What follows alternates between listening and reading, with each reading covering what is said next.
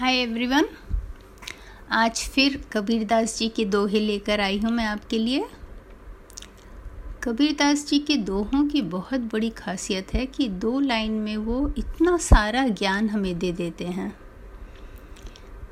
कबीरदास जी बहुत ही अच्छे शिक्षक थे और उन्होंने गुरु को बहुत बड़ा माना है, गुरु के पद को। उन्होंने कहा है कि गुरु अगर अच्छा मिल जाए तो हर चीज़ मुमकिन है। उस उस विषय पे कई सारे दोहे हैं उनके, वहाँ से शुरू करते हैं। यह तन, विष की बेलरी गुरु अमृत की खान, शीश दियो जो गुरु मिले तो भी सस्ता जान।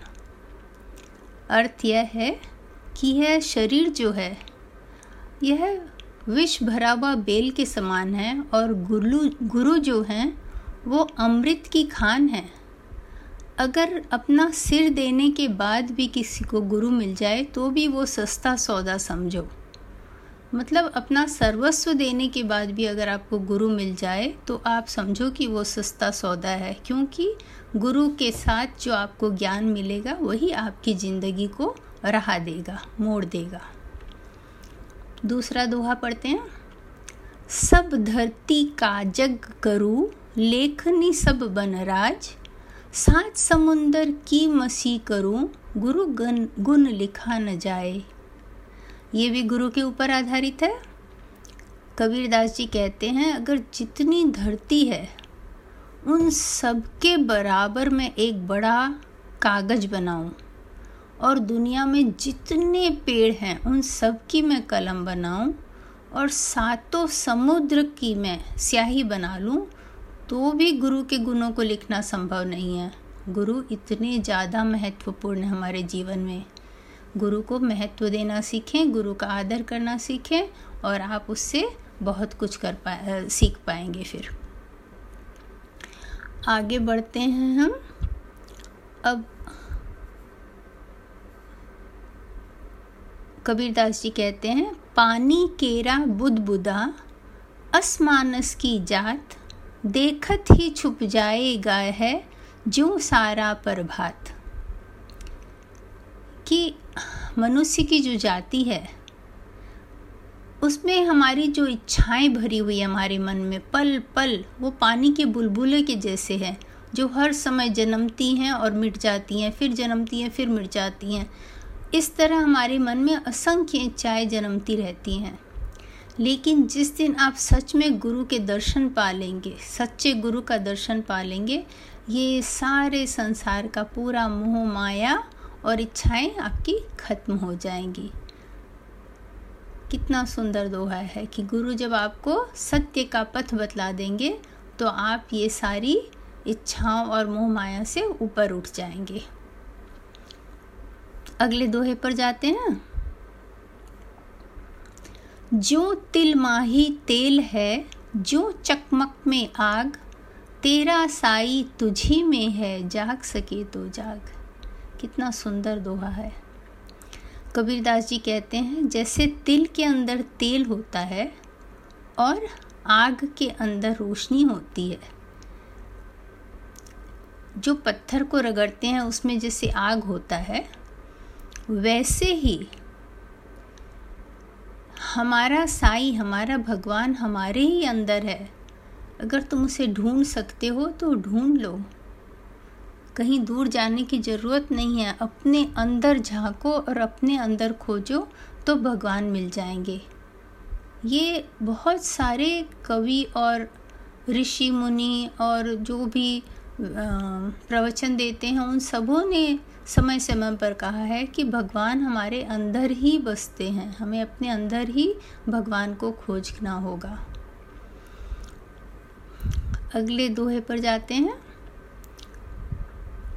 जल में बसे कमोदनी, चंदा बसे आकाश।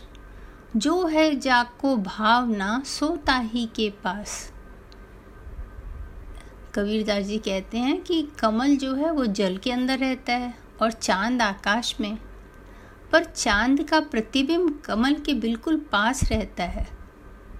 इतने दूर होने के बाद भी दोनों कितने पास हो गए? जैसे चंद्रमा खुद कमल के पास आ गया हो। उसी तरह इंसान अगर ईश्वर से सच्चा प्रेम करता है तो ईश्वर भी उसके पास खुद पहुँच जाते हैं, खुद आ जाते हैं। बहुत खूबसूरत दोहा है। आगे बढ़ते हैं। जग में बैरी कोई नहीं, जो मन शीतल होए। यह आपा तो डाल दे, दया करे सब कोई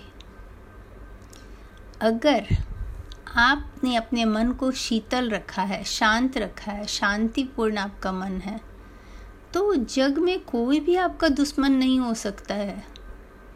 अगर आपके आप सबके प्रति दयालु हैं और सबसे अच्छा व्यवहार करते हैं तो कोई भी आपका दुश्मन नहीं हो सकता है। ये भी बहुत अच्छी सीख है कि हमें सबसे अच्छा व्यवहार करना चाहिए।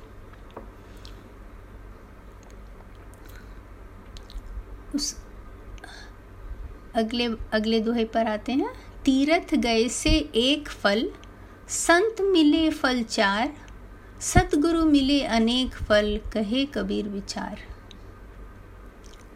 कबीर जी कहते हैं, अगर आप तीर्थ करके आते हो तो उससे एक पुण्य मिलता है।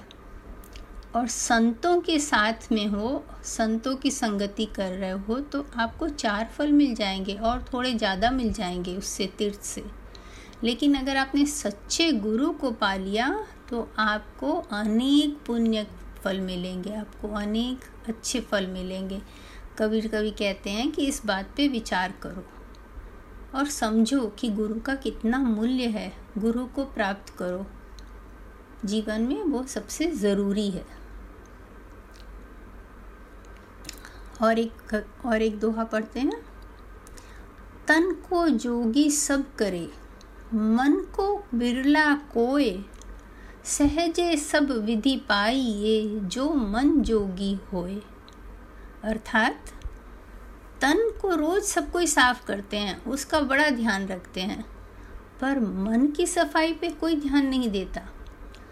अगर मन की सफ़ाई पे हम ध्यान देने लगें तो फिर हम अपने आप साफ़ हो जाएँगे, हम बिल्कुल अच्छे इंसान बन जाएँगे, फिर हम बिल्कुल साफ़ हो जाएँगे। वो मन के अंदर की गंदगी जो है, उसको साफ़ करना, उसमें जो कलह, क्लेश, अशांति, ईर्ष्या, क्रोध उन सबको हटाना ज़रूरी है, तब आप सच्चे इंसान बन पाएँगे। कितना खूबसूरत दो पंक्ति में सब कुछ बता दिया कबीर जी ने। अब और एक दोहा पढ़ते हैं। प्रेम न बारी उपजे, प्रेम न हाट बिकाए, राजा प्रजा जो ही रुचे शीस दे ही ले जाए। बहुत खूबसूरत है।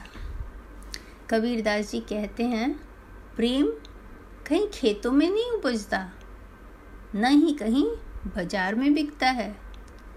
जिसको भी रुचि हो, जिसको भी इच्छा हो कि उसके मन में प्रेम का वास हो, सबके लिए प्यार हो हमारे मन में तो उसे अपना क्रोध, इच्छा, भय, ये सब त्यागना होगा। ईर्ष्या, अहंकार, तब प्रेम अपने आप उसके हृदय में बस जाएगा, उग जाएगा, उसे कहीं से खरीद के नहीं लाना पड़ेगा। कबीरदास जी, के कहने का अर्थ ये है कि हमें अपने हृदय में प्रेम का वास रखना चाहिए, न कि क्रोध, अहंकार, ईर्ष्या, इन सबों का वास रखना चाहिए। उसके बाद नेक्स्ट वन में हम जाते हैं। साधु ऐसा चाहिए जैसा सूप सुभाए सार सार को गही रहे, थोथा दे उड़ाए।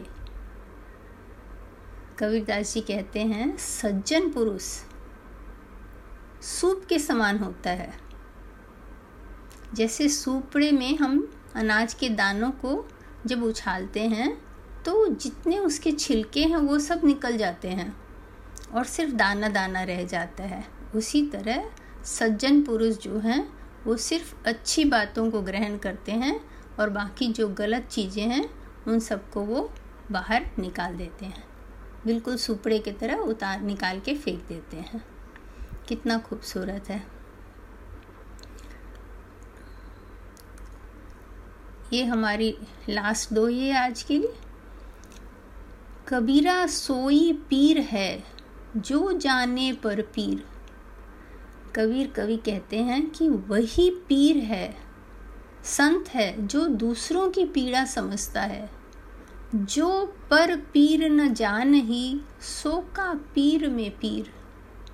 जो दूसरे की पीड़ा न समझ सके, उसके पीड़ होने से क्या फ़ायदा? उसके इंसान होने से क्या फ़ायदा?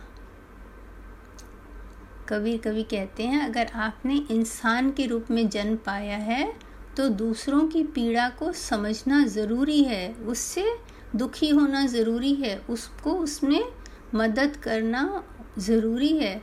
क्योंकि अगर हम दूसरों के दुख से दुखी ना हों और उसमें उनको मदद न करें तो हमारे इंसान होने का क्या फ़ायदा। आज के लिए यहीं तक। Thank you